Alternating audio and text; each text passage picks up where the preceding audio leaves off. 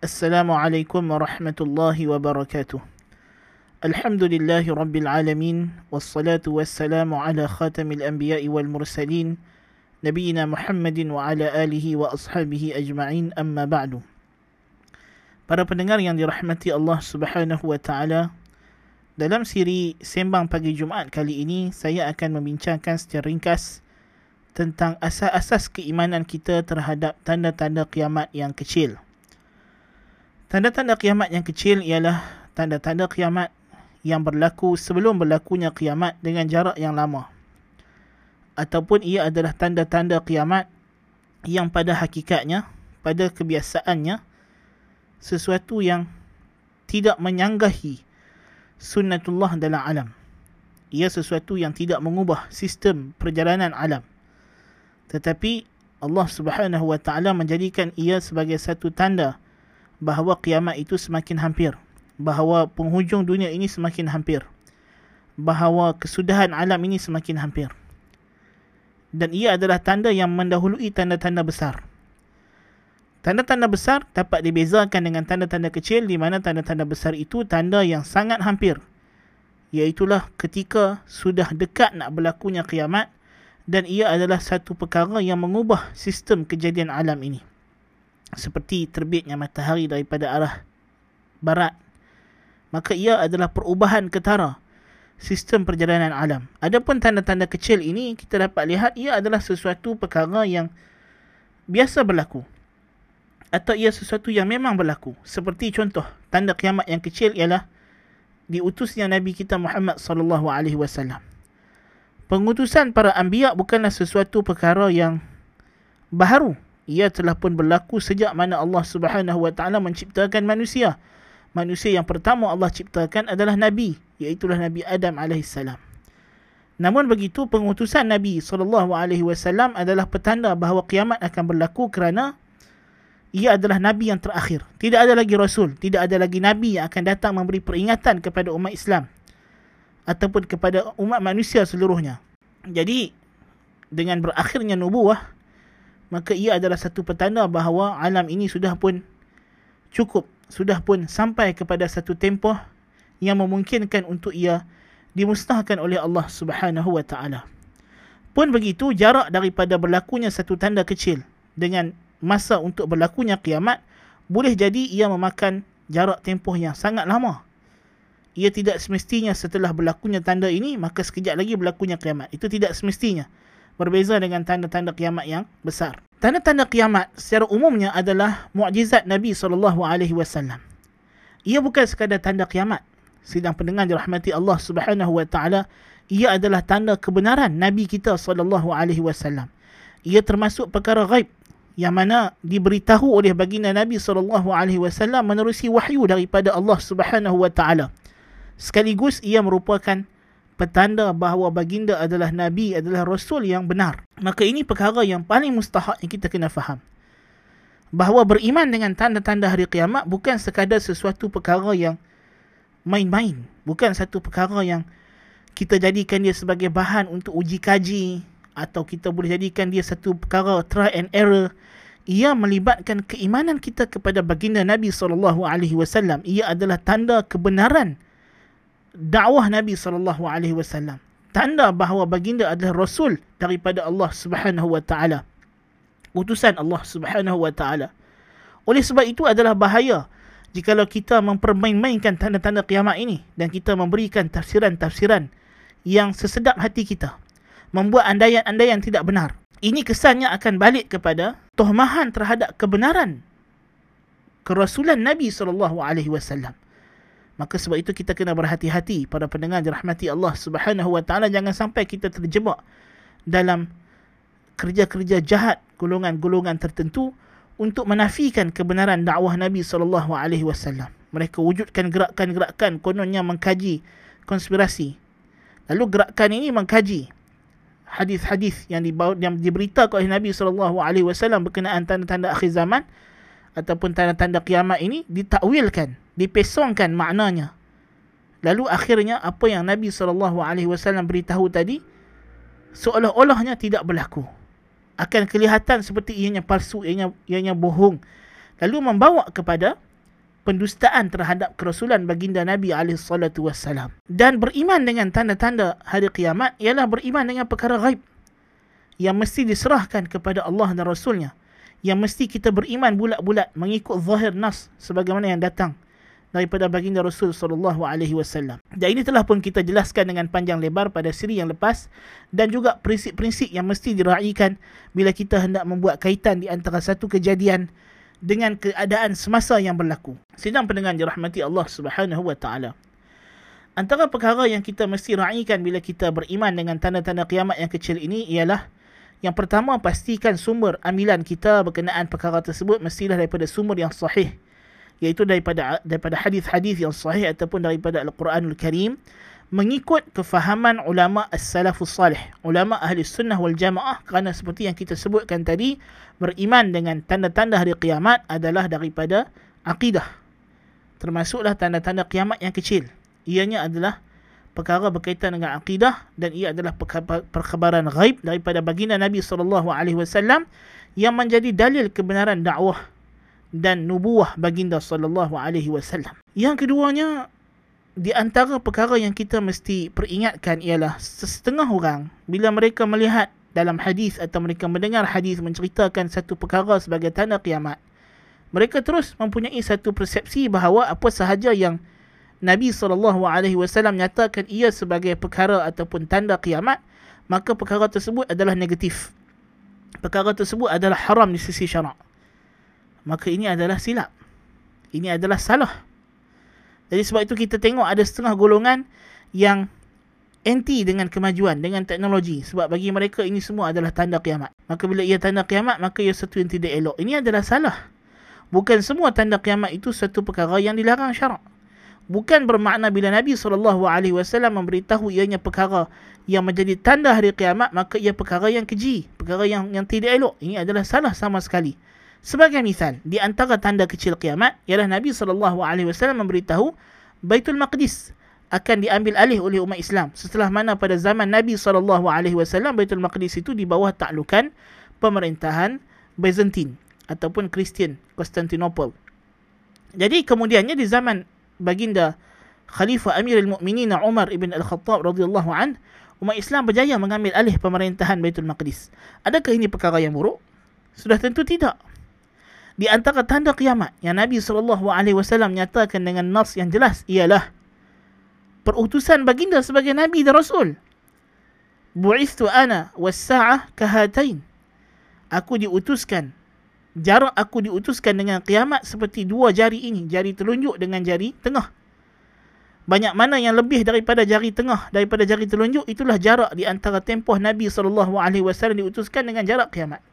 Sangat hampir pun begitu sudah makan masa ribuan tahun para pendengar dirahmati Allah Subhanahu wa taala. Maka bukan semua tanda kiamat itu adalah sesuatu perkara yang salah atau perkara yang tidak elok pada syarak. Bahkan boleh jadi ia perkara yang baik, perkara yang elok, perkara yang harus, perkara yang halal, bahkan mungkin perkara yang wajib atau sunat. Maka dari segi hukum, kita kena kembali kepada nas-nas syarak yang lain untuk menentukan adakah ianya benda yang buruk atau tidak boleh atau baik atau tidak baik. Itu perlukan kepada nas yang lain. Semata-mata Nabi SAW memberitahu ianya adalah petanda kiamat. Ini bukan dalil yang qat'i bahawa ia perkara yang tak elok. Di antara perkara yang mesti diraikan dalam beriman dengan tanda-tanda kecil ini ialah bila kita jumpa hadis yang mengatakan bahawa kiamat itu semakin hampir semakin dekat aku diutuskan jarak aku diutuskan dengan kiamat seperti dua jari kata Nabi SAW jari tengah dengan jari telunjuk Nabi isyaratkan. Jadi apa yang kita faham? Maknanya dekat di sini bukan makna esok lusa bukan makna saat lagi bukan makna minggu depan bukan makna sejam dua jam saat lagi bukan Allah Subhanahu Wa Taala tidak terikat dengan kalender kita tidak terikat dengan jam waktu kita jadi kita jangan ukur masa tempoh kiamat itu dengan masa kita dengan kalender kita dengan kiraan tahun kita di antara tanda kiamat ialah kematian, kewafatan baginda Nabi sallallahu alaihi wasallam. Sudah berapa lama Nabi sallallahu alaihi wasallam wafat? Dan sudah berapa lama kita sekarang? Kiamat masih belum berlaku, masih belum keluar tanda-tanda besar lagi. Tanda-tanda kecil pun masih banyak yang berbaki yang belum berlaku lagi. kalau mengikut kalau kita meneliti nas-nas yang begitu banyak tentang tanda-tanda kecil kiamat ini.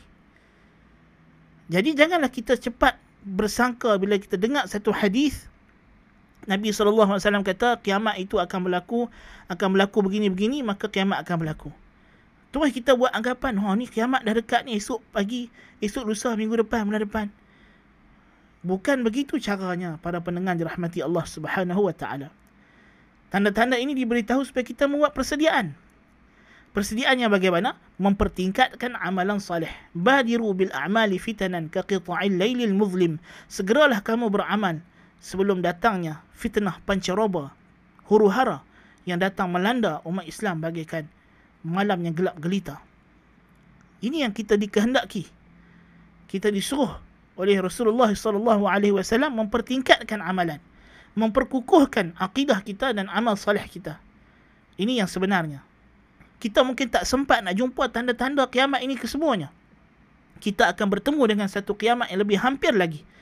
Kiamat kecil, kematian kita pada pendengar dirahmati Allah Ta'ala. Ini lebih hampir dengan kita berbanding kiamat yang orang sekarang duk kecoh-kecoh. Ini tanda-tandanya. Pakat buat ramalan pula tahun sekian, tahun sekian. Sedangkan kiamat yang paling dekat sekali dengan kita ialah kematian kita yang sentiasa mengikuti kita ke mana-mana saja kita pergi. Allahul Musta'an. Jadi yang ni yang kita kena siap sediakan terlebih dahulu. Tanda-tanda kematian kita itu sangat banyak ada pada tubuh badan kita. Pada aktiviti harian kita, kita dapat saksikan. Kenapa ini diabaikan? Ha, ini adalah perkara yang kita kena betulkan. Konsep. Konsep kita memahami perkara ini perlu dibetulkan para pendengar dirahmati Allah subhanahu wa ta'ala. Jadi kalau kita nak melihat kepada tanda-tanda kecil kiamat ini ada tanda-tanda yang telah berlaku. Ada tanda-tanda yang sedang dan terus berlaku dan dia semakin bertambah dan ada tanda-tanda yang akan berlaku yang belum berlaku yang mungkin akan muncul bersamaan dengan tanda-tanda besar atau sebelum muncul tanda-tanda besar. Maka ini adalah perkara-perkara yang kita mesti faham tentang tanda-tanda kecil kiamat. Bukan semua tanda-tanda kiamat itu telah berlaku. Bahkan kalau kita tengok banyak lagi nas-nas hadis yang merujuk ia sebagai tanda kecil, ia belum berlaku. Seperti sungai Furat akan surut lalu akan nampak emas. Sampai sekarang belum lagi kita nampak sungai Furat mengeluarkan emas. Adapun cubaan mentakwil ia sebagai minyak petrol dan sebagainya, ini tidak betul. Ini adalah satu takwilan yang sangat jauh. Di antaranya kemunculan seorang lelaki daripada Bani Qahtan bernama Jahjah yang akan memimpin manusia, memimpin umat Islam. Dia akan ditaati oleh orang ramai menjadi pemerintah. Sampai sekarang belum ada lagi jah-jah ini. Jadi masih ada tanda-tanda kecil yang belum berlaku. Dan ada tanda-tanda kecil yang telah dan selesai berlaku seperti kewafatan Nabi SAW, pembukaan Baitul Maqdis, peperangan Jamal, peperangan Siffin dan sebagainya. Dan ada tanda-tanda yang sedang berlaku yang kita sedang saksikan dengan nas yang jelas daripada Nabi sallallahu alaihi wasallam seperti kejahilan yang merebak dalam kalangan manusia. Dalam masa yang sama kejahilan itu merebak tetapi dalam masa yang sama teknologi ilmu berkembang. Datang nas dalam hadis bahawa di antara tanda kiamat ialah bertapaknya kejahilan dalam masyarakat dan datang juga riwayat yang sahih daripada para sahabat yang mana tentulah hukumnya adalah hadis yang marfu' di antara tanda kiamat ialah tersebarnya al-qalam pena yakni wasilah ilmu tersebar. Jadi ilmu tersebar dengan begitu banyak tetapi orang yang nak mengambil ilmu itu sedikit sehingga dia jadi satu kontra. Sepatutnya dengan teknologi tersebarnya ilmu orang semakin pandai, semakin cerdik tapi jadi sebaliknya. Orang semakin bodoh, semakin tak reti. Jadi ini di antara tanda kiamat yang kita dapat saksikan yang kita rasai sekarang ini berlaku. Tersebarnya zina, tersebarnya rasuah, hilangnya amanah, tersebarnya penipuan. Ini sedang berlaku dan dia akan terus bertambah dan bertambah dan bertambah sehinggalah datangnya tanda-tanda besar di hujung zaman nanti. Jadi ini di antara banyak tanda-tanda kiamat dan dalam untuk kita menentukan tanda-tanda ini kita kena rujuk kepada para ulama.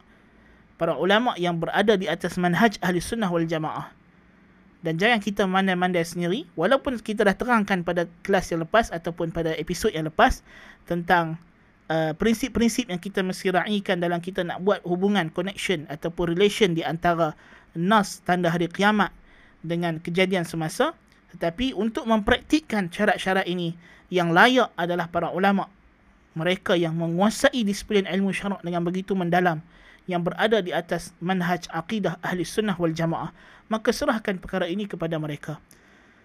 Jadi sebagai penutup untuk semang Jumaat pada pagi ini ataupun semang pagi Jumaat kita ini saya ingin mencadangkan kepada para pendengar sekalian untuk merujuk ataupun untuk mengkaji dan mentelaah sebuah karya yang baik dalam membicarakan tanda-tanda kiamat sama ada tanda-tanda kecil ataupun tanda-tanda besar iaitulah kitab karangan Syekh Yusuf Abdullah Al-Wabil.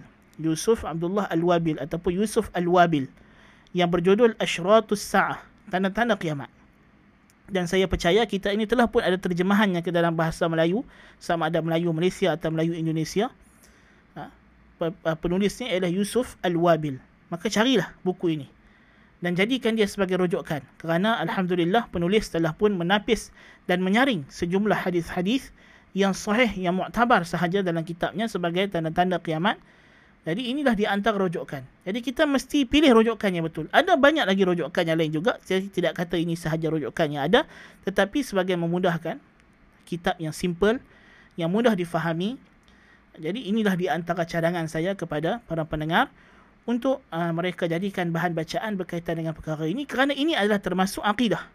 Kita tidak boleh ambil sewenang-wenangnya, tidak boleh ambil daripada mesej-mesej merapu entah daripada mana sumbernya dalam WhatsApp atau status-status Facebook yang kita tak kenal siapa orang tersebut uh, ataupun daripada apa-apa sumber yang tidak dapat dipastikan kesahihannya kerana ini adalah akidah.